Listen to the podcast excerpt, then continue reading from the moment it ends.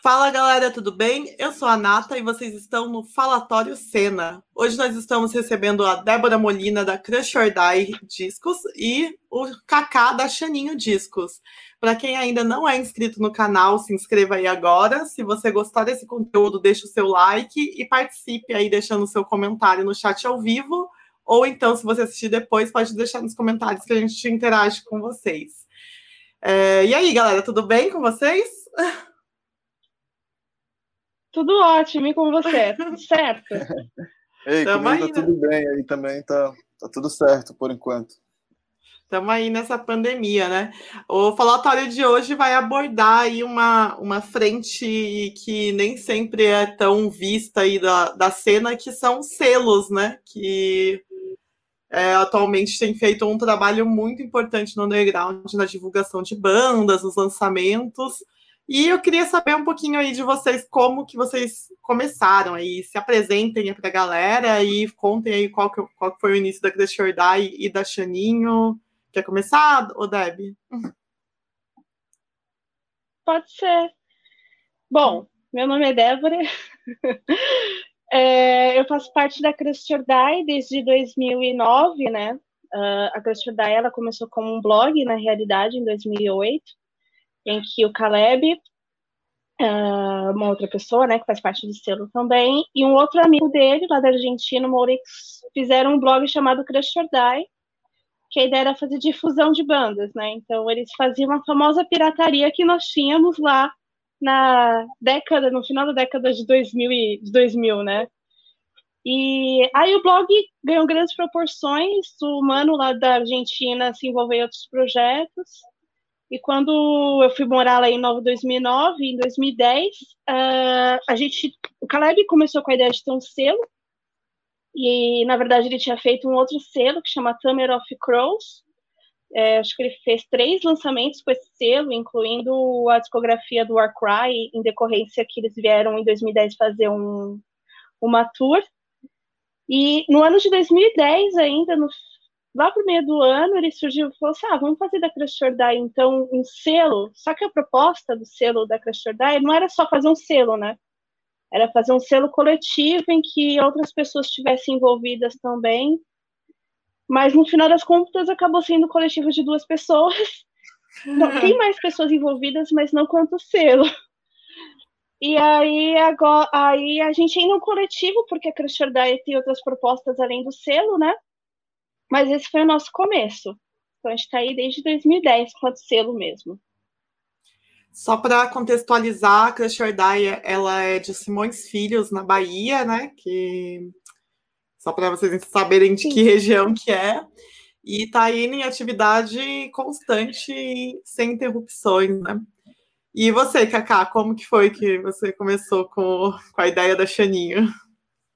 Ei, beleza? Primeiramente, valeu pelo convite aí.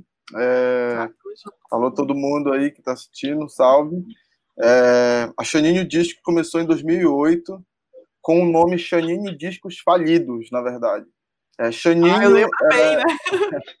na verdade, Xaninho é uma homenagem a uma música do Merda, cara, que tem por si só o nome Xaninho. E, e nessa foi fundado em 2008, como eu disse, né? E na época eu era mais adolescente, assim, eu, eu curtia muito o sarcasmo ali que, que o Merda tinha, era, era um pouco pré-internet, entre aspas, né? É, assim, na verdade, com, com, não com esse fluxo que tem hoje. Então, era tudo para ser meio sarcástico, assim. É, e aí, quando eu vi, eu já estava trabalhando com algumas bandas, e quando chegou em 2014, ali 2013, a gente teve um, grandes problemas é, financeiros, inclusive, o qual perdeu a graça de ter o nome Chaninho Discos Falidos. que faliu aí, de verdade, né? Porque faliu de verdade. Então, eu passei um ano parado e de 2000 e, do final de 2014 até hoje eu passei a usar tipo só Chaninho Discos mesmo, sem gracinha. E, e aí venho trabalhando com algumas bandas, com alguns lançamentos, né? É, de, tento fazer de uma forma mais é, sólida, assim, saca? Eu, eu não sei se profissional é.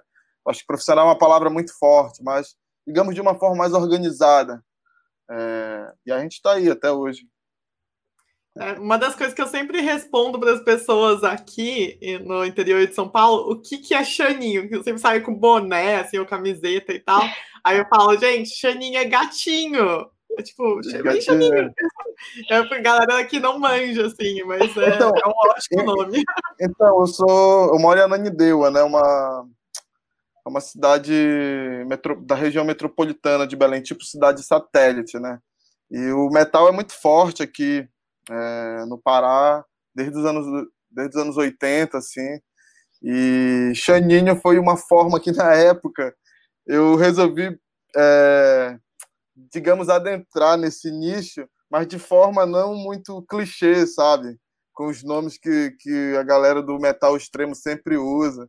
E no começo foi um choque, assim, pra galera. Hoje em dia é super normal, assim. O cara... Eu mesmo até virei o próprio Xaninho. O cara às vezes fala, ah, fala com o Xaninho lá, não sei o quê. é vida ser um no, novo nome, é, né? Em alguns lugares, sim. E às vezes o cara até confunde, Xandinho, Xambinho, sei lá.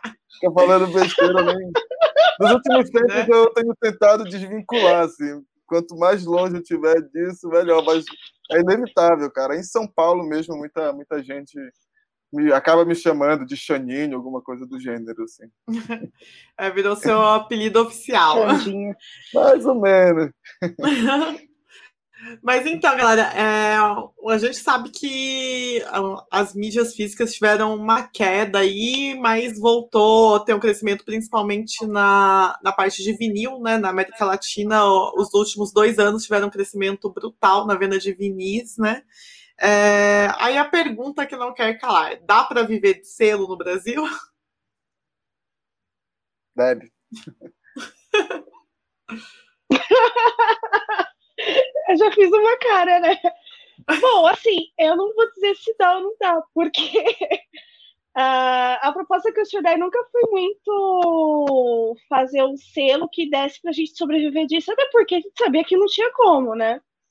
Uh, eu não sei nem se no Brasil, acho que no mundo é um pouco difícil sobreviver com selo. Pelo menos todos os selos que a gente tem contato, ainda que seja na Europa, ninguém todo mundo tem uma função extracurricular, né? Ou a ser um extracurricular, não sei. Mas viver de selo no Brasil é muito impossível. É difícil você pagar as produções que você banca, né? Então, assim, quando a gente consegue pagar, não sei, acho que é, é uma questão geral. A gente fica feliz de conseguir pagar é, com venda do que sem tirar do bolso, vamos dizer assim, né? Que já é uma uhum. grande coisa. Sobreviver de distra mesmo quem consegue, ó, tá de parabéns. E você, Cacá, é, qual que é a sua realidade? Então, eu concordo até a página 2 aí. É, realmente é bem difícil, é, principalmente da forma mais do self, né? Às vezes tu faz mais para ajudar mesmo. Tanto que nos dias de hoje, aliás, nos dias de hoje não, há décadas tem isso, que é o lance da cooperação, né? Uma banda quer quer lançar algo, não, não, tem a grana toda, junta um, dois, três, uma dezena de selos, consegue a grana e, enfim, faz o material ser rodado de, de forma decente. E com isso, cada um vai tentando recuperar como dá, né? O, o, o, o retorno financeiro. Agora, viver de selo, acho que depende muito de como é o custo de vida de cada um, sei lá. Mas realmente é, é bem difícil. Nos dias de hoje, é porque assim, a Chaninho Discos, apesar de ser Chaninho Discos, o nosso foco maior é turnês. Então, desde o começo, a gente sempre uhum. esteve envolvido com shows, com turnês, com, com merchandising em si, mas a gente nunca teve tão direto é, com lançamentos como a gente está nesse, nesse período de pandemia, principalmente. Então, assim, Essa agora... é até uma pergunta que eu ia trazer para vocês. Como que vocês estão se virando nesse período de pandemia, né? Porque então, a, a, venda de material físico geralmente se dá nos próprios shows, né? E como justamente. não estão tendo shows... Então, justamente. Fala aí um pouquinho pra gente. Aí... A gente, a gente lançava algumas coisas nessa pegada, que o Adeb falou aí, né? É, de cooperação para ajudar, né? Entre aspas, uma banda ou outra. E, enfim, o nosso foco era show e turnês. Agora, na pandemia, o, os lançamentos acabaram sendo uma válvula de escape para a gente fazer uma grana e manter o selo na ativa, já que não tem show nem turnê. Então, assim, na atualidade, a gente, querendo ou não, está vivendo do, do, do, selo, porque a gente tem, montou a lojinha online lá, fez merchandising, começou a lançar é, bem mais do que nos últimos tempos, e está andando. Não sei até quando, mas realmente é bem difícil. É, a, a situação econômica está cada vez pior, né? Mas a gente está aí, rastejando. Vamos ver até onde. E vocês, é, além disso, trabalham com licenciamento, né, de merchandising, além do, dos lançamentos, vocês vendem camisetas e tudo mais. Como, fala um pouquinho como que funciona esse processo.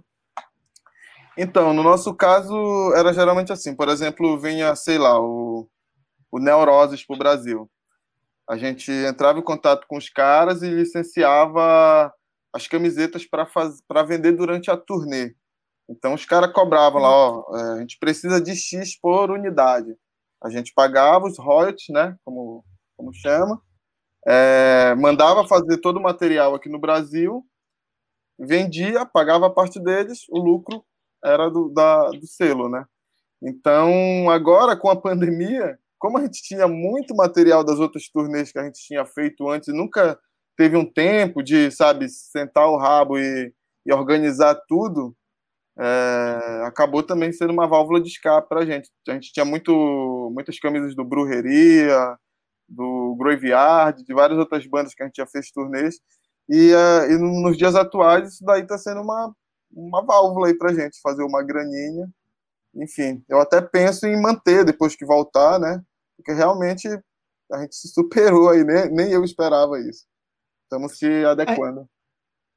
É, essa é uma pergunta para os dois, assim, como que está sendo a saída de material físico nesse, nesse momento, né, nesse ano de 2020, que é um ano perdido para shows, né, então a venda é só online. Pode falar, né? Bom, é, a Christian Day teve um problema no começo do ano, né, é, ah, é a gente teve um problema que nós perdemos um monte de coisa, decorrência disso, já teríamos, se não tivesse pandemia, já teríamos uma dificuldade aí de, de reestruturação e tudo mais. Só, aí só com a pandemia, a galera... desestruturou mais aí. Então, só para contextualizar, a galera ah, teve um problema de. Teve um, um, temporal lá na cidade deles, que é Simões Filho, né? E esse temporal levou muitas casas e tudo mais, teve alagamento, destel... no caso da casa deles foi teve destelhamento, né? Perdeu, a casa perdeu o telhado e aí com a tempestade perdeu quase todo o material que eles tinham de lançamentos, né? Mas é, é foi uma situação bem triste, mas enfim, Justamente. pode continuar, Debbie.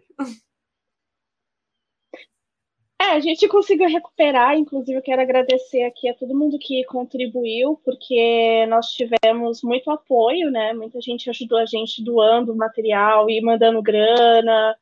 A gente reaveu quase todos os móveis lá da casa. É, alguns materiais outras bandas mandaram, né? Porque a gente perdeu algumas caixas e caixas de CD. E aí, então, a gente está nessa fase de reestruturação e tanto que a gente está sem o site, a gente está sem nada, porque eh, nem paramos ainda para ver como está esse estoque. Então é como se nós estivéssemos começando novamente, mas sem ser do zero, mas não mais como estávamos, né? Então, assim, para a gente a, venda já em si, por isso, a gente já tinha dado uma, suspen uma suspensão. Mas uh, ainda tem procura, muitas pessoas procuram, é que realmente a gente não está podendo atender.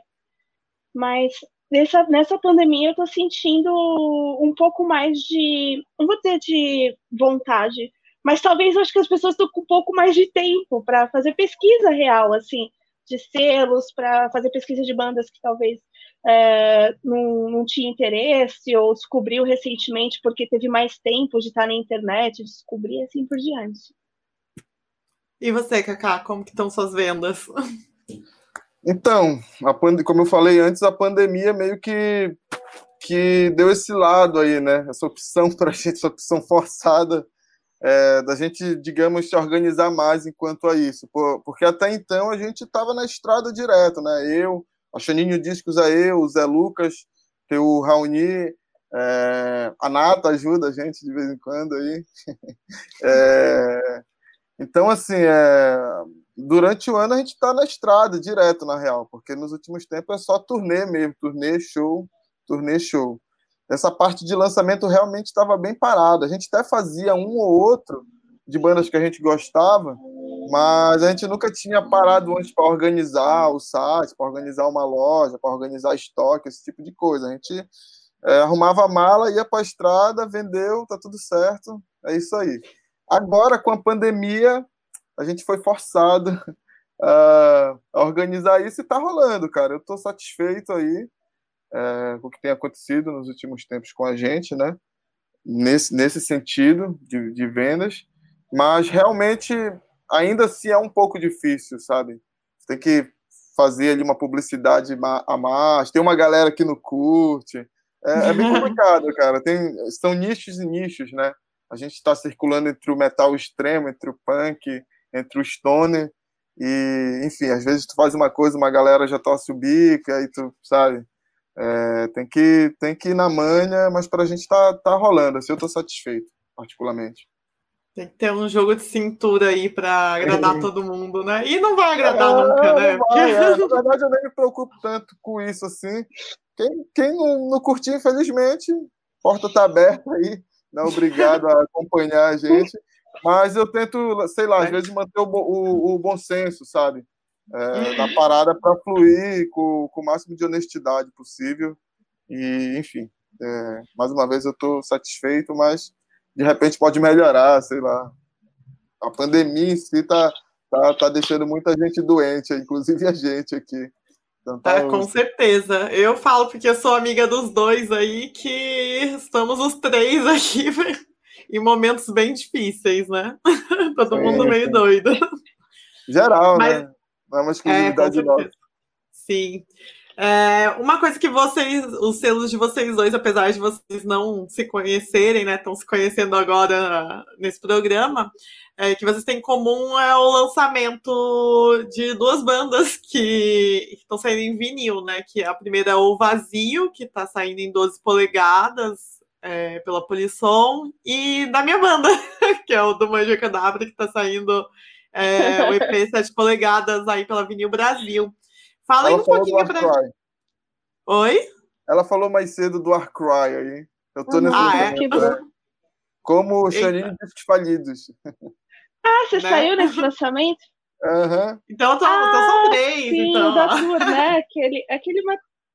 São três, ó. Banda. Faz essa tempo, banda... tá vendo? Meu óculos quebrou. Ah, você vai ficar sem enxergar agora. Mas você só precisa falar, você não precisa ver a gente. É. é. Mas, enfim, mas falem um pouquinho pra gente desses lançamentos em vinil, sobre o mercado do vinil aí na atualidade, tá tendo público, como que como que tá sendo para vocês? Porque o vinil é um, é um investimento um pouco mais caro. É, eu sei que todos esses lançamentos foram em coletivos de selos e, e tal. É, contextualizem aí um pouco desse, desse ambiente. Deb. tá. É, bom, é, assim, eu acho que o que a gente vai ter uma coisa em comum, porque, querendo nós, nós estamos em regiões um pouco mais complexas também, né? Norte e Nordeste, é, em relação à procura de pessoa, procura de gente que procure material. Por que, que eu estou dizendo isso na realidade? É, a Crush ela gosta muito de digitar vinil, até porque a cota, apesar de ser mais cara, a cota é menor, então é muito mais fácil de você pôr esse material em circulação e não ficar com a coisa parada lá. Isso me incomoda muito, ficar com material parado em casa. E é ótimo. Só que, por exemplo, o, Hoje não mais, hoje um pouco melhor para esse mercado para a gente no Nordeste. Lá em Salvador, a, o público, o mercado é consumidor de CD, né? Porque uh, conseguir um, um, um, tocador de vinil lá, hoje está muito mais fácil, mas quando a gente começou, por exemplo, é, nosso primeiro lançamento em vinil foi o Death Kids, né? Um EPzinho que eles lançaram primeiro. é, a gente vendeu muito mais para gente de fora do, da, da cidade, da região, do que de lá mesmo, porque todo mundo fala assim, putz, mas eu não vou comprar um material, uma mídia que eu não vou ouvir, né? E tem essa questão. CD, o CD ele é, é, um, é bom porque, enfim, né, facilita, etc. Mas o vinil eu, eu ainda acho uma mídia melhor de trabalhar por conta da cota ser menor e tem enfim, né? Vinil é vinil, gente. Não, não tem muito o que conversar sobre, porque é uma puta de uma mídia boa, né? Uma mídia que conserva bastante, o áudio fica outra parada, mas tem essa questão. É, eu acho que nós temos. É balanceado, eu acho que temos bastante lançamento em vinil, mas também temos bastante em CD. Agora, sobre esse, o vazio, a gente já lançou outras coisas. Acho que a Chaninho também lançou os outros da Vazio, né? Não tenho certeza. Ah, Mas... Não, a gente fez a parte ah, enfim, digital. lançamentos. Ah, foi a distribuição, né? Sim, sim. Hum, sim.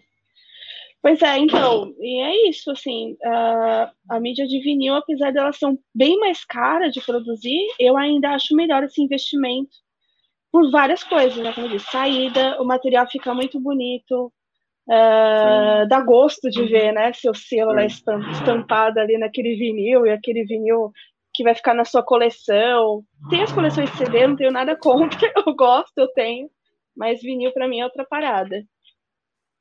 É, isso aí. A gente a gente meio que tá meio que nessa pegada de vocês aí também. Eu acho que o nosso primeiro lançamento é um EP 7 polegadas de duas bandas de Porto Rico que chama Tropiezo e La Virgen del Poço, del Porro, alguma coisa assim. Muito boas bandas. Lá atrás, a gente lançou é, nesse formato, né, no em vinil. É, e como eu falei antes, com o passar do tempo, a gente foi lançando algumas coisas. A gente não, eu nunca parei para pensar, nossa, eu preciso lançar um vinil, preciso lançar um CD. Na verdade, foi fluindo é, às vezes alguma banda que a gente gostava oferecia, a gente topava e, enfim, foi rolando. Nos dias de hoje, é, eu acho que até um ano atrás, eu sempre reclamava muito meus amigos ou, ou para quem está perto assim, do lance do CD, né? Porque essa indústria do, da parte de CD decaiu pra caramba. Então tinha uma época que eu não conseguia vender absolutamente nada, assim, zero, só nos shows. É... Agora, nesse, por incrível que pareça, eu não sei se de repente eu não estava fazendo direito, alguma coisa do gênero, mas agora, nesses últimos tempos, a gente tem vendido bem CD e vinil também. É, só que, obviamente, como a Deb falou aí, eu acho que o vinil tem aquela, sei lá, aquela atenção a mais pelo formato, né? Maior, mais caprichado. É, eu, eu não conheço muitos fãs de CDs, eu conheço muitos fãs de vinil, né? Então, os colecionadores, né? Colecionadores, sim. Então, às vezes eu acho que os caras são mais. É... estão mais presentes ali para comprar na pré-venda, para fazer algo do, do, do, gênero, que a galera que já gosta de CD não faz tanto, sabe? É... por exemplo, o vazio que a gente está fazendo aí no coletivo, com uma pá de selo, é... eu peguei uma cota e a gente já vendeu metade, assim. Então, isso na pré-venda. O disco sai agora 1 de novembro, parece. Eu já tinha feito outras coisas com o Renato, quando ele tocava no Social Caos, e, e agora estou começando a ver se eu faço mais, mais vinil, né? Apareceu a oportunidade agora da gente fazer o Napalm Death novo, e há uma grande possibilidade da gente fazer em vinil também, porque muita gente escreveu oh. perguntando. Então é umas, né? A gente, a gente tá, Ótima notícia, hein? É porque é, é caro mesmo, realmente. E às vezes é muito complicado tu como falando como um selo pequeno né? Que a gente se considera um selo pequeno. É, tu fazer um investimento e sei lá os discos ficarem calhados porque não tem uma grande procura. Nossa é triste. Então ah, é, então a gente está analisando aí esse tem, tem alguns outros lançamentos mas provavelmente eu acho que final desse ano começo do outro ano a gente deve ter algumas coisas em vinil aí vamos ver né tá rolando é, pode falar. Deve estar no mute. Legal do vinho. Ah, não, peraí, é que eu tô sem. É que eu tava, tava tendo barulho aqui. Enfim, é, você falou do formato, o vinil também é legal porque eu acho ele mais atrativo para as pessoas que não conhecem a banda também. Então, se você tem aquele vinil bonito, a pessoa ela fica mais curiosa, assim, de. Às vezes ela até leva, pode nem gostar do som depois, sabe? Tudo bem, né? Tem N questões nisso, porque vinil também não é barato quando sai, quando a pessoa compra. Comprar é. vinil no Brasil também não é nada barato, você enquanto consumidor. Mas as pessoas arriscam mais do que pagar 20 pau no CD. Eu acho isso muito doido. Pega um vinil, tipo, 80 pau, que, tipo, é bonitão. Aí você fala, ah, essa banda tem linha XXY. E você faz a mesma coisa com o CD, só que o CD, tipo, é quatro vezes mais barato. Só que a pessoa Sim. quer levar o vinil por conta dessa parada da coleção, de você ter lá, e se pá, dá pra passar pra frente também. Vinil é uma, uma parada que se você não curtiu muito a banda, você pode deixar lá guardado por Verdade. recordação, sei lá, ou por ter, né, na coleção, ou passar para frente. É, uma curiosidade aí, que uma vez eu estava fazendo uma pesquisa sobre o consumo de vinil no Brasil, né? É, eu, um dado curioso que eu levantei é que o consumo de, dos consumidores, assim mesmo, de pessoas com menos de 25 anos, né? É, é, mais como um produto de souvenir mesmo, sabe? Para ter na coleção, para deixar lá, tipo, como um artigo de decoração, porque boa parte desse público não tem nem toca-discos, né? Consome o, o, vinil só por, pela estética, porque é algo que é bonito, que é, que é bacana de você ter na sua coleção. Mas né, efetivamente nem houve.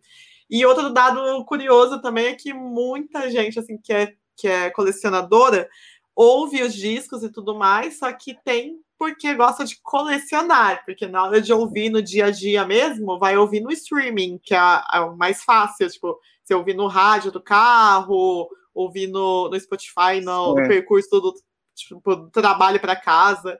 É, Enfim, é, são dados, dados curiosos. Eu mesmo tenho alguns vinis aqui e nem escuto.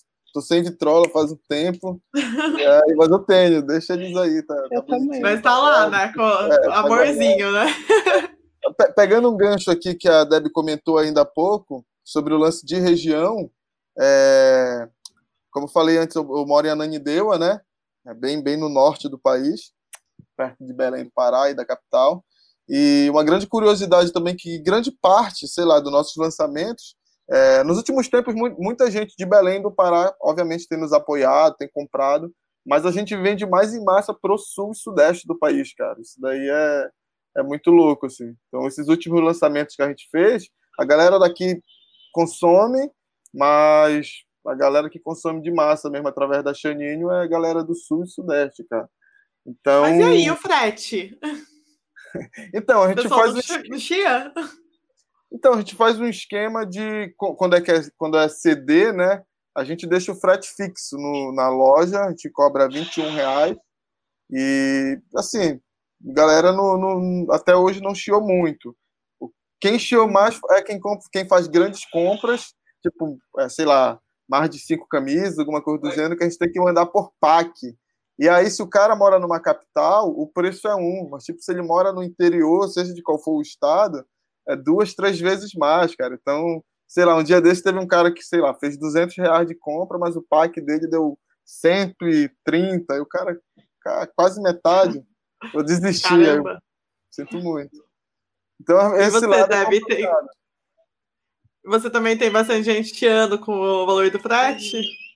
Não, é, é, a gente vende muito pro pessoal de lá, assim. Eu acho que a creche dela tem um público muito soteropolitano mesmo. Eu acho isso muito legal, porque a gente tem o hábito lá. É, a, a, gente não, né? A casa era o nosso ponto de encontro. Então o pessoal colava lá e colocava o som e o pessoal levava. Às vezes você... Enfim, uhum. é, a gente vende muito mais no tete a tete de num som, montar a banquinha, que eu, eu, é, é, o movimento que eu mais gosto de fazer, assim, real, com selo, porque é onde você pega contato, você troca ideia, você conhece gente, você sim, vê sim. afinidade de som, e você conhece outro som, e assim, né, e, porra, eu acho que a coisa mais legal da, da selo, para mim, é poder ter esse contato humano, assim, ter, fazer funcionar esse que a gente chama de underground, que, tipo, para mim é uma família grandona, assim, que a gente tem, sabe? Legal. É uma comunidade. E agora, né? sim, claro, usamos o nosso querido e amado, justamente. É uma comunidade. E, enfim, eu, eu gosto desse, dessa parada, assim, de, de, de viver isso. Mas sobre o frete, é, nós também dependemos do nosso querido e amado correio, que eu espero uhum. permaneça aí, né? Funcionando, sem privatizações. Mas uh, eu fiquei um pouco revoltada um tempo atrás, porque como a gente recebe muito material do Sudeste que a gente edita, então, por exemplo, uh, a gente editou o vinil do Vazio com Death by Starvation, e o Renato mandou para mim essa caixa com 20 vinis, deu 45 reais. E eu vendi esse mesmo vinil para uma pessoa, acho que era do Paraná. Eu fui mandar um vinil, deu 78 reais. Eu fiquei assim, Uau. assim, isso quebra as nossas pernas. Porque, claro, é. se você. Você tem, então, uh, vários selos no Brasil distribuído. Então, aqui em São Paulo tem São Paulo agora. Obviamente que eu vou preferir comprar de um selo daqui, que eu, vou, eu vou pagar um frete de 20 reais no máximo, do que pagar 78, que é o valor de outro vinil, para comprar de um selo lá, do, lá do, de Salvador. Porque é isso, a gente tem materiais distribuído pelo país, né? Aí eu fui lá conversar com o correio, fui descobrir, Sherlock Holmes, qual que era que acontecia, né? E aí eu descobri que, na realidade, o preço é, aumenta muito porque tem muito mais carro vindo de Sudeste para Nordeste do que o contrário. Então, o fluxo de, sudeste, de Nordeste para cá é menor. Então, fica mais caro. Ok, entendo. Mas olha a contradição disso. Eu nem falo só para a questão de distro, mas a questão de logística de quem vende pela internet, por exemplo. Nordeste que precisa ter um desenvolvimento maior nessa área, nunca vai ter, porque não tem incentivo para porra nenhuma, né? No final das contas, a gente continua lá o Norte vendendo é, um, um, ponto específico, o Nordeste para um outro ponto específico, porque a gente não consegue entrar nesse mercado Sul-Sudeste, isso não só na área de música, né? Em tudo, então fica tudo muito fechado aqui. A gente, eu, por exemplo, tenho material lá que o pessoal aqui já vendeu tudo. E aí sim, depois de seis, sete anos, você procura e fala assim: você ainda tem material X? Aí você fala: tenho. Porque. Quando esgota com as outras pessoas, aqui, etc. Quer dizer, tem lá, mas né? o público. Justamente. É. E o público lá é menor, né? Não é igual vender aqui em São Paulo é um público menor, então você fica com muito mais material na mão. Mas é o negócio do frete fode com a vida da gente.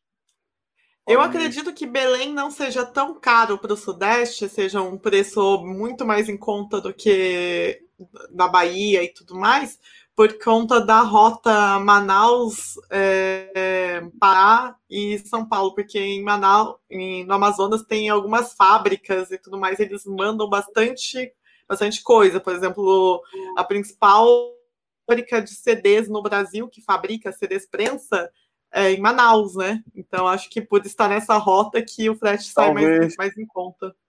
Não, não, não sei, mas de uma coisa certa, é, segundo que eu falei com, com o Correio também outro dia aí, é, esse lance de morar no interior, às vezes, fica mais caro, que é uma puta de uma injustiça, né?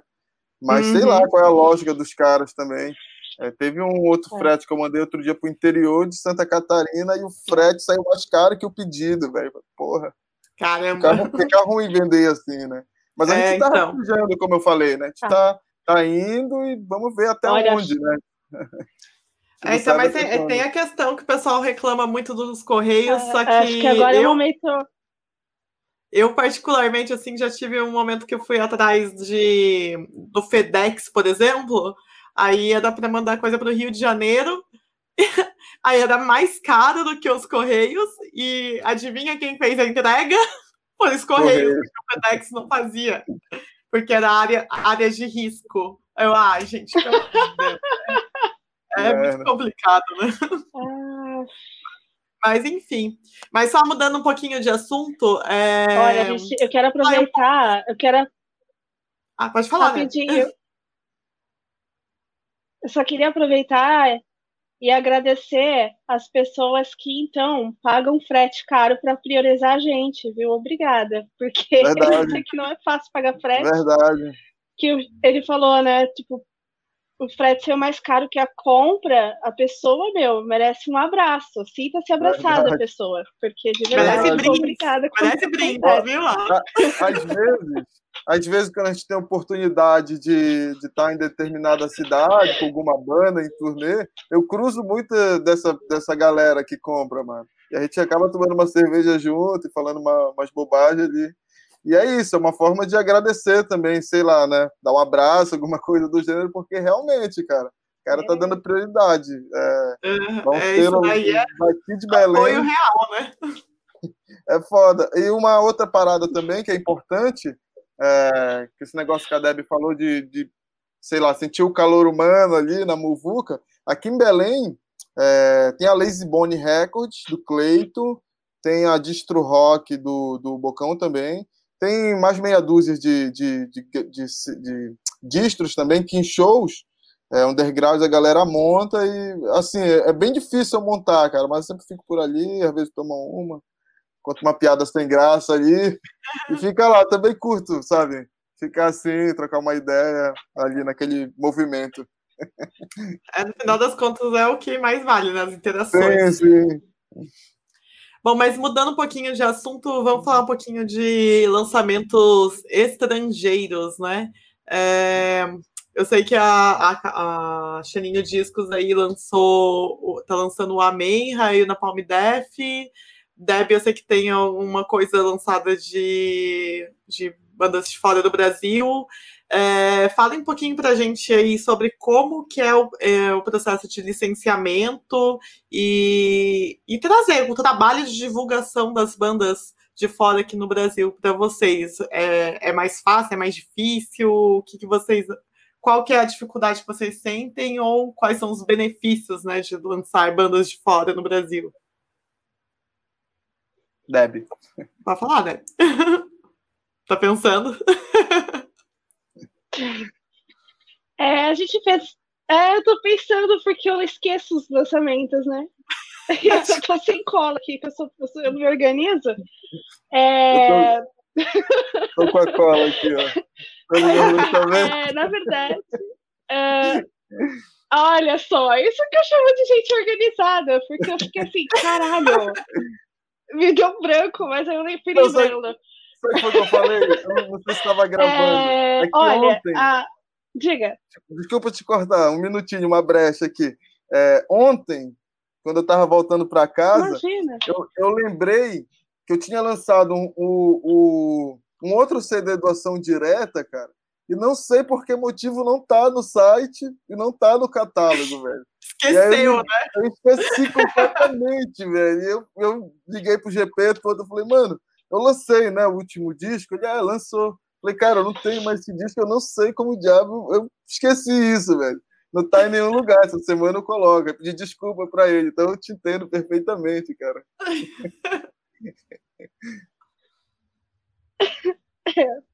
É que tem lançamento que eu fecho, e tem lançamento que o Caleb fecha, às vezes um esquece de falar pro outro, aí quando chega em casa a gente fala, como assim isso aqui? Mas, ó, sobre lançamento estrangeiro, o primeiro que a gente fez, o Agonize, Agoniza Madre Guerra. Eu acho que esse é o nome, é a banda Crush. Se eu não me engano, é de Portugal. Uh, foi em formato de CD, mas, assim, foi uma banda que foi uma aposta mesmo, que ela teve contato com o pessoal. Era uma banda muito boa, eu não sei se ela existe ainda. Mas, assim, é... até que tem bastante procura por banda estrangeira, porque a gente, foi o que eu disse, a gente sempre coloca para o pessoal ouvir, a gente direciona muito o material, sabe? Mas, assim, os lançamentos estrangeiros que mais que saíram assim super rápido foi o Iskra, que a gente lançou o Ruins lá, né? Aqui no Brasil, saiu igual água, uh, acho que foi uma cota de 10 ou 15 copos. É, porque a banda, né, não precisa nem explicar muito. Muito bom. E, e a galera já conhece. Então, os lançamentos né? estrangeiros que nós fizemos foi um investimento muito grande. Justamente. É que quando você faz lançamento estrangeiro, você tem que ver uh, ter, colocar um termômetro nisso sobre o tipo, tipo de som. Por exemplo, a gente da Crush or Die, a gente não edita som que a gente não gosta, real. Uh, tem gente que acha som absurdo, mas enfim, eu, eu não vou investir dinheiro numa banda que eu não concorde ideologicamente e que eu não gosto muito do som. Tem coisa que a gente acaba editando que a gente não gosta muito, mas são pessoas próximas. Mas justamente por isso, porque a gente gosta de colocar o som e de fazer essa parada assim. Então, hum. lançamento estrangeiro, uh, a gente prioriza mais o som, né? Posicionamento e investimento, que a gente paga em euro ou dólar, né? Então, Sim. por exemplo, eu estou negociando o um fechamento agora de uma banda da Galícia. Quero muito fazer, mas tem uma coisa que chama euro que está 6,58. Então, às vezes, não é tanta vantagem assim, sem falar no frete, sem falar na possibilidade de taxação, porque aqui todo mundo que mora no Brasil sabe o pânico que é você ir lá feliz, pegar o seu pacotinho que está lá esperando na sua caixa postal, de repente você descobre que tem que pagar três vezes mais do que o valor do pacote para tirar o bagulho que é seu, assim. Então tem essas questões. É, não, não dá para fazer muito lançamento estrangeiro, não. Mas tem bastante receb... mas tem bastante não fala, bastante recepção, sim. A galera se abre a ouvir, etc., tem interesse. E você, Kaká, fala aí um pouquinho. Então, como eu falei antes, a gente não era tão ativo com o lance de, lan de lançamento, né? Eu tô vendo aqui, eu acho que a gente não tem nem 30 lançamentos. Se, tem, teve alguns que eu não, não, coloco no catálogo mesmo, por questões pessoais. Não faço questão ah, nenhuma de, de enfim, é, mas a gente não tem muitos lançamentos, então às vezes eu esqueço de sequela mesmo, sabe? é, mas assim, ó, tem esse La Virge del Pozo com o Tropiezo, tem o Darge, na época que o Rafael morava aqui, no Brasil, tem o Warcry, o Conquest for Death, uh, e é isso, os últimos agora foram esses, o, o, o Napalm Death e o Amenra, né, que foi, rolou natural também. O Napalm Death foi assim. Em novembro passado a gente fez a turnê do Brujeria e o Shane veio uhum. como baixista. E aí um dia eu tava lá, tava, tava no hotel, ele me chamou para falar de outro assunto lá. E aí ele me falou, isso aqui é o novo do Napalm Death, tô, tá rolando e tal, Estão finalizando a, a mixagem, blá blá blá. Eu escutei e falei, pô, tu acha que tem a possibilidade de eu, de eu lançar no Brasil? Aí falou, não, beleza. Aí me colocou com um cara lá, com um alemão, e aí o cara me cobrou também uma, uma quantia X em, em euros. E por coincidência, é, tinha a Rock Brigade do Brasil também, que, que já estava com, com uma espécie de licença, e aí a gente só juntou as peças, né? Então juntou eu, a Rock Brigade, a Voice Music e um selo de João Pessoa que chama Black Storm Records. Foi meio que uma cooperação assim também. A gente pagou os royalties né, da, da banda e mandou fabricar aqui no Brasil e fluiu bem. E o do Amerra, é, a gente fez a turnê também começo do ano, a única turnê que a gente fez esse ano foi com eles. Uma banda incrível, assim, eu, não, eu, eu, eu, eu curti a banda, mas eu confesso assim que, que sabe, eu fiquei com um impacto gigante diante dos shows no, no ao vivo. Eu falei, e, o, show, e, o audiovisual deles sim, demais, Não, né? Foi o show mais alto que eu escutei na vida, eu acho também. Você sente mais a vibração alto. do grave no seu peito, né? Muito bom e, e assim, os shows foram bons no Brasil e muita gente reclamando que não tinha lançamentos, a gente mandou fazer camisa, mandou fazer pet, mas assim, eu não quis arriscar, né? Pô, não vou fazer vinil, não vou fazer CD, porque, sabe, não quero arriscar muito. Infelizmente, para minha infelicidade, uhum foi o contrário, muita procura, uma galera puta da vida. Eu falei, não, a gente, acabando a turnê, a gente faz. Então, depois da turnê, eu vim me apaixonar muito mais pela banda, assim, eu fui, mergulhei profundamente é, no lance da arte que a banda é, engloba ali. E aí falei, pô, vou, vamos, vamos representar esses caras. E aí trocamos uma, umas figurinhas e aí os caras animaram também, curtiram o nosso trampo. E agora a gente mandou para a fábrica o, o último disco deles, É, e ano que vem eles vão lançar um outro, que eles assinaram o Carrilaps Records agora. E aí provavelmente a gente faça algum jogo também com eles a partir de agora, no Brasil. Puta de uma banda. Ah, fudido mesmo. É, saindo então um pouquinho aí da questão dos lançamentos, né? Que como a gente já sabe que os selos não sobrevivem só de vender CDs e vinil e tudo mais, né? É, eu, eu, eu acho que não é uma matemática exata, né? Porque eu é. conheço gente de selo, que consegue, depende né? muito, que consegue. A gente hoje em dia está sobrevivendo, querendo ou não, mas tem uma diferença entre tu sobreviver bem e tu. E viver, né? Sobreviver. O que a gente está fazendo é uhum. sobreviver, cara, saca? Mas não deixa de pagar as contas ali, os, os discos, as camisas, as coisas que a gente tem na distro. Então, automaticamente a gente está vivendo do selo, mas não quer dizer que seja ó, entendeu? Então, acho que depende muito de cada um, assim, acho que não é exato isso. Eu conheço gente que vive concordo, e bem. Concordo. Mas é, vamos aí ir para uns outros nichos que vocês atuam também, né? A Deb tem o coletivo Faça Você Mesma, lá que, em, que é em Salvador, né? Que vocês organizam os shows e tem o, os eventos da própria Crush or Die, e o Kaká trabalha com é, essa questão de tour booking e tal. Eu queria que vocês falassem um pouquinho dessa atuação de vocês é, nesse segmento de produção de eventos, né? Pode começar, Debbie.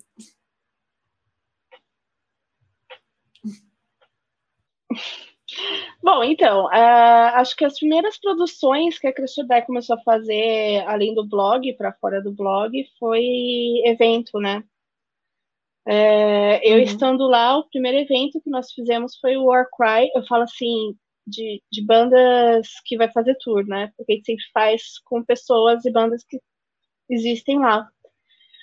E, mas é sempre aquela parada do do it yourself mesmo na Tora, é, pegar um espaço que lá antigamente, perto de onde eu morava, tem um bar que foi o nosso lugar de fazer tudo, que era o Dennis Bar, durante muitos anos, porque era uma área rural, então podia fazer barulho à vontade.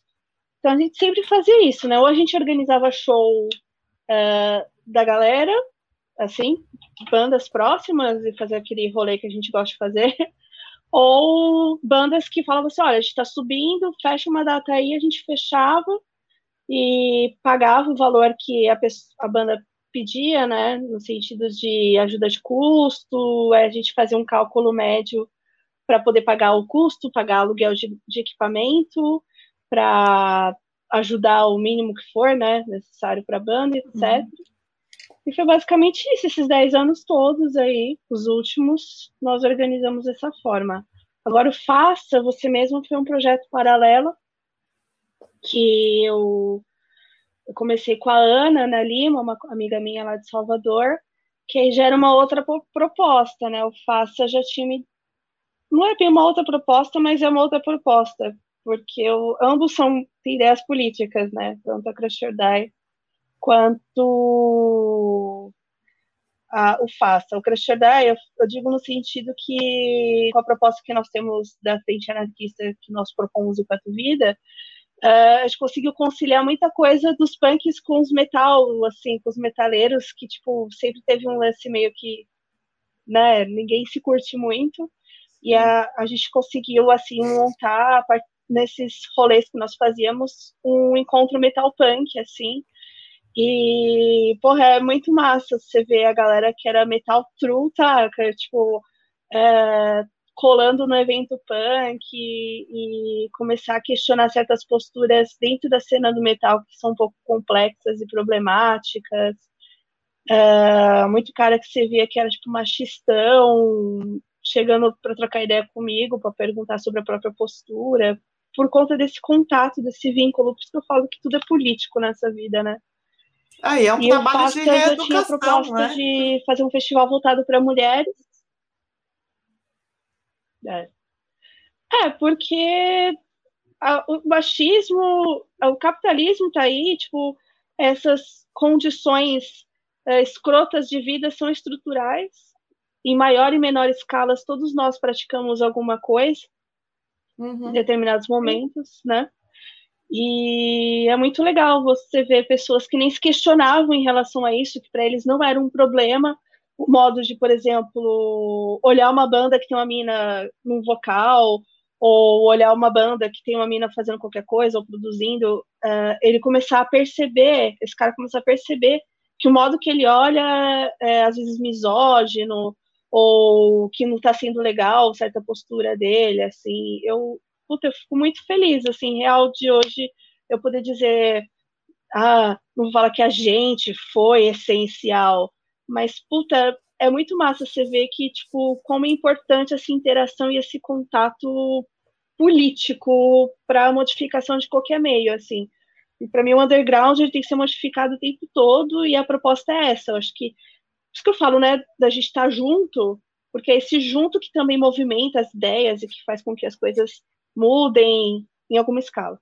Mas enfim, uhum. aí eu faço você mesmo, que a proposta era promover produções feitas por mulheres, que a gente vê muita mina produzindo, mas com muito, pouquíssima evidência, é, ou outras que queriam muito produzir, mas não conseguem um espaço para essa produção, porque de repente não se sente à vontade em certos ambientes, de repente não teve a oportunidade ainda de começar aquela ideia que você está sempre, ah, eu quero começar a tocar um instrumento, mas você sempre fica com um quero e infelizmente nunca consegue chegar na prática, por N motivos que sejam.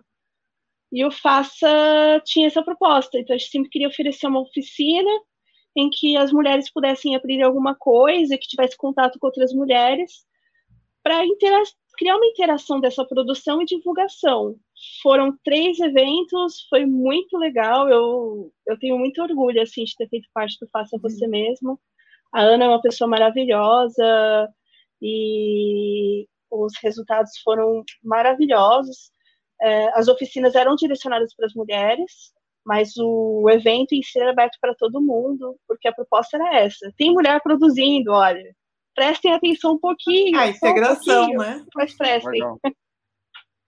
E você, Cacá, que uhum, aí você uhum. tem os eventos que você organiza trazendo bandas de fora para cá, né? E e o contrário também, levando bandas daqui para fora ou agenciando Sim. as tours. Mas conta aí Sim. um pouquinho pra gente. Lá, lá em 2008, quando a gente fundou a Chaninho Discos Falidos, é, na verdade foi uma pegada que nem essa que a Deb falou também. A cena em Belém, no começo do, da primeira década dos anos 2000, tinha muito esse lance de metal é metal, punk é punk, hardcore, né? E eu venho da escola hardcore aqui, né? Escola punk entre aspas.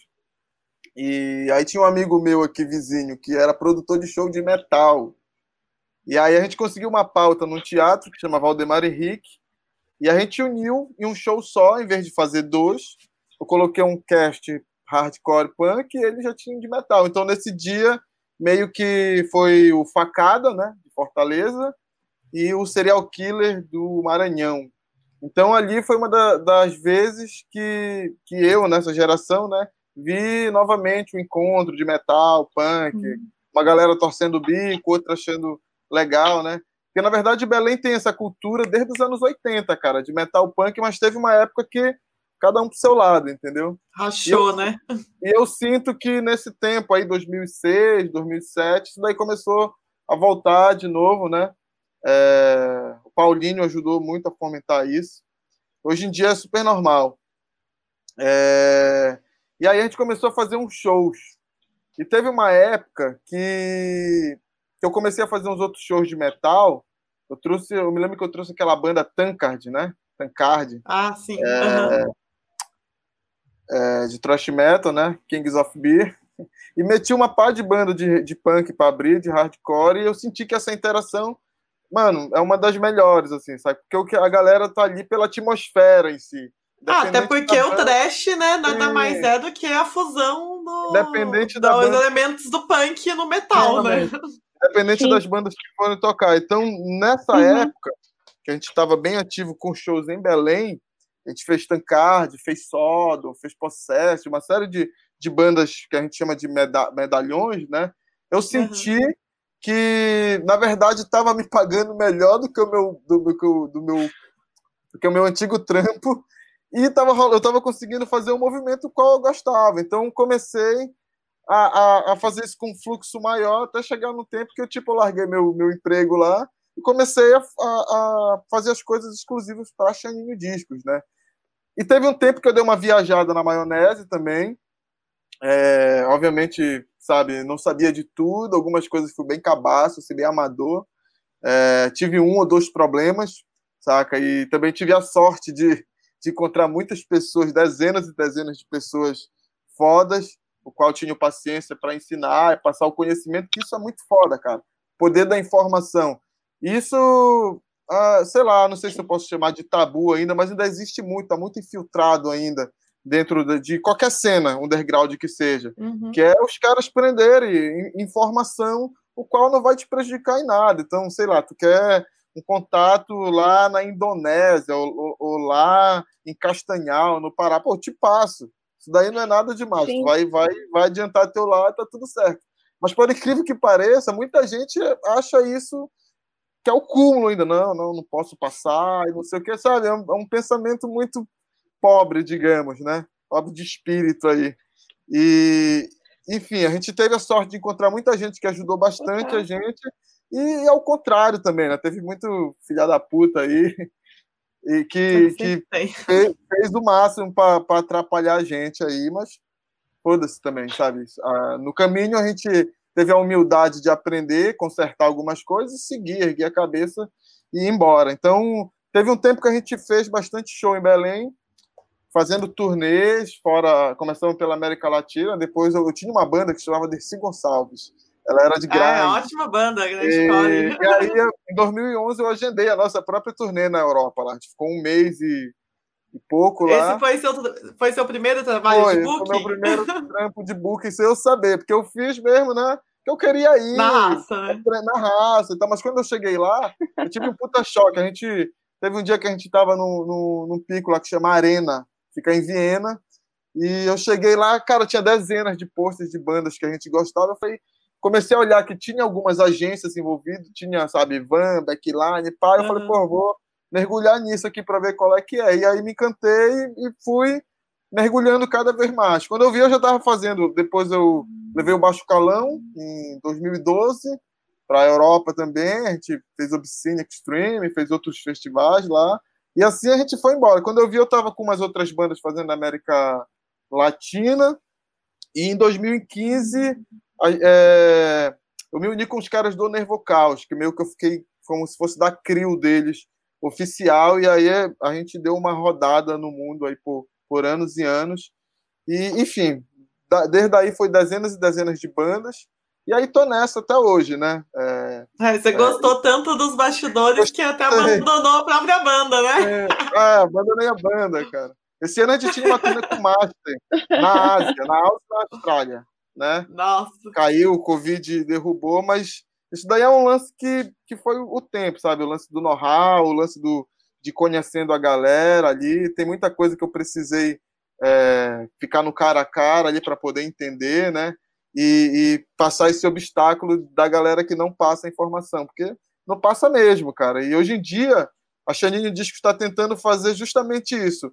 Agora, com a pandemia, a gente criou o canal no YouTube lá, e a gente quer começar a colocar coisas justamente para, sei lá, é, é, dar essas informações para as bandas que estão nesse rolê aí. Outro dia a gente uhum.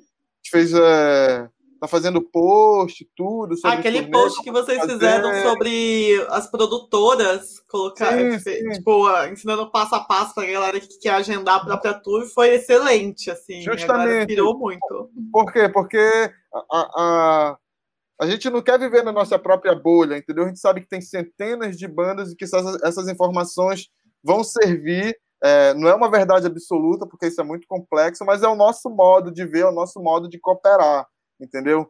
É, uhum. Isso daí não prejudica a gente em absolutamente nada. A gente tem as bandas que a gente está trabalhando, tem as bandas que contratam a gente, e os lançamentos a mesma coisa. A gente que escolhe a dedo, sempre é, tem bandas que escrevem para a gente, às vezes não dá por vários motivos. E, enfim, não atrapalha em nada nosso dia a dia como, como sei lá, é, empresa, entre aspas, sabe? Isso é muito forte pro punk, né? Falar empresa. É. Mas enfim, é só a fonte de renda, né? É, é a fonte trabalho. de renda, sim. Justamente. Bom, estamos aí, ó, caminhando para uma hora aí de, de falatório, né? Falamos pra caramba, que nós três aqui, ó, falando, se deixar, fica o dia inteiro falando, né? É, para fechar aí, eu... eu queria. né? Então, para fechar aí, eu, eu queria pedir para vocês falarem aí um pouquinho sobre é, como que é para vocês serem selos que estão fora do eixo Rio-São Paulo, se tem algum, algum preconceito, se vocês já enfrentaram alguma coisa, porque estar em Belém do Pará e estar em Simões Filhos, na Bahia, é, é algo que é extraordinário, porque muita gente aqui do, do Sudeste e do Sul, tipo, acha que a cena só é composta pela, pelas bandas Rio, São Paulo e, e Distrito Federal, uhum. que não, uhum. não existe o resto do Brasil. Então, eu queria que vocês falassem um pouquinho sobre isso e dessas suas considerações finais aí. Vai, Deb. Bom, primeiro eu quero agradecer, quero agradecer ao Cena, Nata, ao pessoal pelo convite. É, para mim é muito importante estar tá falando enquanto um selo, né, que está no Nordeste, enquanto uma mulher que está ali dentro de um selo, né, porque ainda tem isso é meio estigmatizado, vamos dizer assim, as pessoas ainda procuram selo esperando homens por trás de selo. Uh, uhum. Enfim, talvez isso não mude de um dia para o outro, mas acho importante uh, a gente lembrar que tem selos com mulheres, sim, que tem mulheres direcionando isso, é, politicamente é muito importante enfatizar isso, ao meu ver. Bom, preconceito não tem. Eu não acho que nós temos um pre... que existe um preconceito em relação a ser no Nordeste, mas eu acho que tem uma ideia exótica sobre o, o que, que é o Nordeste e de uma certa forma isso acabar influenciando ao que é o Crush Die, né? Ah, mas Porque essa ideia exótica Salvador não deixa é de ser um preconceito, né? Salvador né? É É, assim, eu falo, tipo, ah, enfim, né? O preconceito tem várias faces, isso é verdade. Uhum. Mas, assim, uh, como que eu vou dizer? Lá, é, Salvador é a terra do carnaval, né? Então, assim, puta, lá na Bahia você tem bandas excelentes, assim, na linha tanto do punk quanto do metal, você tem uma produção brutal. Tem bandas de death metal lá que são excelentes, assim. E pouca gente dá atenção a essas bandas, sabe? O restante do país uh, olha. O que eu quero dizer é o seguinte: por que, que a gente tem que falar a banda da Bahia de tal coisa, sabe? Eu sei que é importante ter essa referência, mas eu sinto um, um olhar meio exótico, assim, com, tipo, nossa, o pessoal da Bahia faz esse tipo de som como se fosse um absurdo, só que, tipo, é mais um lugar no mundo fazendo mais uma coisa, sabe? Uhum. Isso me incomoda um tanto. E em relação ao selo também, porque acaba gerando isso também. Ah, tem um selo lá no Nordeste, tem um selo crush, tem crush no, no na Bahia, né? Aquele sol maravilhoso, né? Então, assim, é, são os estereótipos se mostrando e se quebrando o tempo todo. Eu acho que a gente não tem preconceito em relação às pessoas deixarem de comprar da gente porque a gente é do Nordeste, né? Porque a gente sabe que, infelizmente, tem esse tipo de pensamento em, algumas, em alguns segmentos. Mas o que me incomoda mais é, em relação a estar no Nordeste, e aí já é uma crítica às pessoas que estão no Nordeste produzindo coisas, mais especificamente a minha região, é que a gente tem que entender que o underground não é uma competição e que a, nós não precisamos nos destacar mais ou menos para aparecer para a gente do Sul e do Sudeste. Eu fico uhum. com essa impressão o tempo todo, que, tipo, fica uma, uma coisa de um boicotar o outro, só mexer com a panelinha aqui, porque quer mostrar que produz mais do que fulano, do que ciclano. E, puta, no final das contas, tá todo mundo no mesmo saco, tá todo mundo fudido, tentando produzir num lugar que, tipo, é 20 vezes mais difícil vender, produzir, organizar show, ter público, cacete a quatro. E fica fazendo disso uma competição de quem aparece mais pros gringos, sabe? Tipo, pro gringo ver. Enfim, essa é a minha crítica real, que eu nem falo que é preconceito, é um problema mesmo de organização e de como você entende quanto indivíduo dentro do underground e da sua produção. E isso também permeia, por exemplo, isso que o Kaká disse das pessoas ficarem guardando informação. Para quê? Você ter o contato na Indonésia lá, tipo, puta, ah, eu tenho aqui, você consegue fazer um vinil barato, massa, só que, tipo, eu não vou te passar o contato. Pra que então? Eu não vejo sentido nisso. Basicamente isso. Uhum. É, eu tinha que reclamar um pouco, né? Senão eu não, não sou eu. Mas acho que Mas isso daí não é, é algo isso, exclusivo assim, do. Isso não é algo exclusivo da sua região, viu? E você aí, Cacá? Não. É um problema mesmo real, que eu acho que Ai, desculpa. Pode falar, pode é falar. Tá com, tá com, um delayzinho da Deb é, pra gente. Né? Pode falar, Deb, finaliza aí. Pode, ter, pode finalizar, Deb.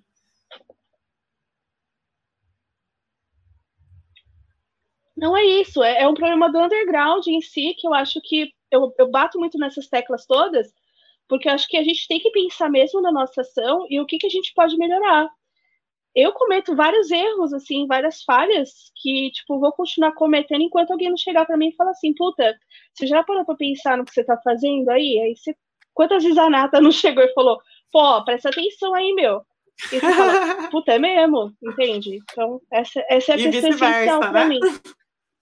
A gente tem que saber levar puxão de orelha e saber, justamente, a gente tem que saber levar puxão de orelha e, e tirar o melhor disso. Mas, ó, obrigada, gente. Valeu. Falo pra cacete sempre. é nóis. E você aí, Cacá, sua visão e considerações. É, então, queria agradecer mais uma vez pelo convite aí.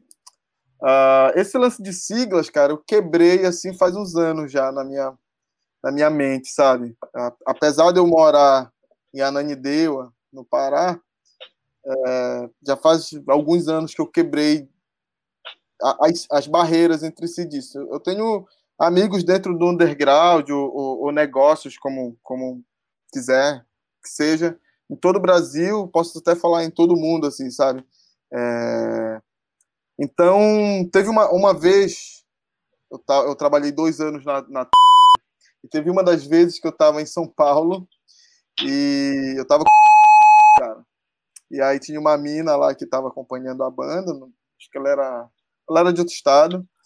E, e aí ela estava me tratando de um jeito, pelo meu sotaque, enfim, sei lá pelo quê.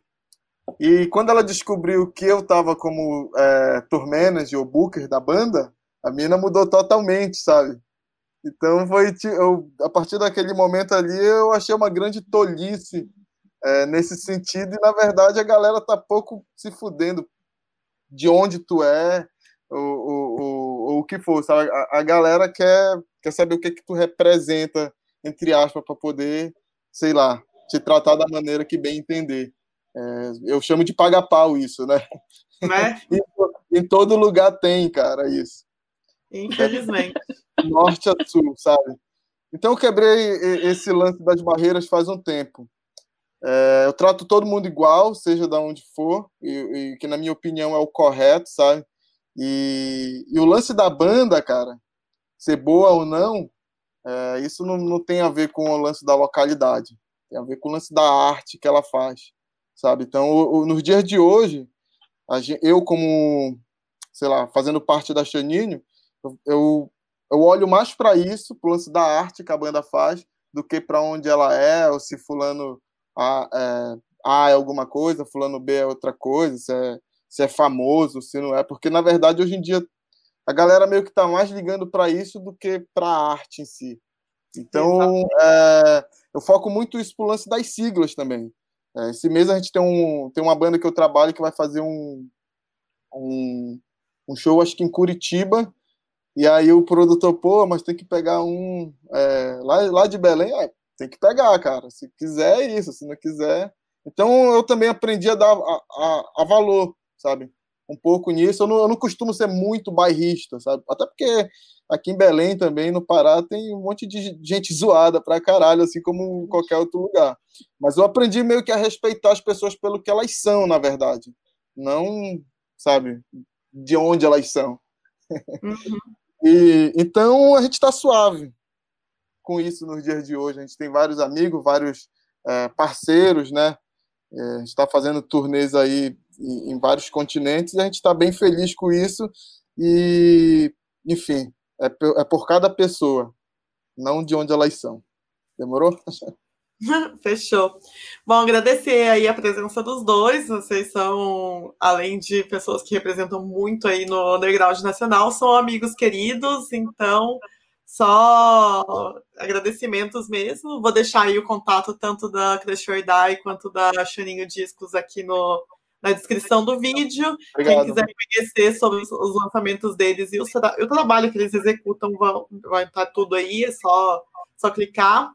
E, e é isso aí. Muito obrigado, gente. Quem aí tá, ficou até o final, obrigado em dobro, porque a gente sabe que todo mundo não fica até o final do vídeo, mas quem fica tá no nosso coração. e se inscreve aí no canal, deixa seus comentários, dúvidas e tudo mais. A Deb e o Kaká também podem responder depois. Tem o, tem o canal aí da Chaninho Discos, a Clash Royale não tem canal, né? No YouTube? Ou tem? Não tem, mas. Não Vai ter. Fazer. Vai ter em breve. Não. Mas vai ter em breve. Vai e ter aí, em breve. a gente mal cuida das coisas. Não, vai, vai ter, vai ter. Vai ter. E é isso aí, galera. Muito obrigada. E fechou. Obrigadão, é isso gente. aí, valeu. Valeu.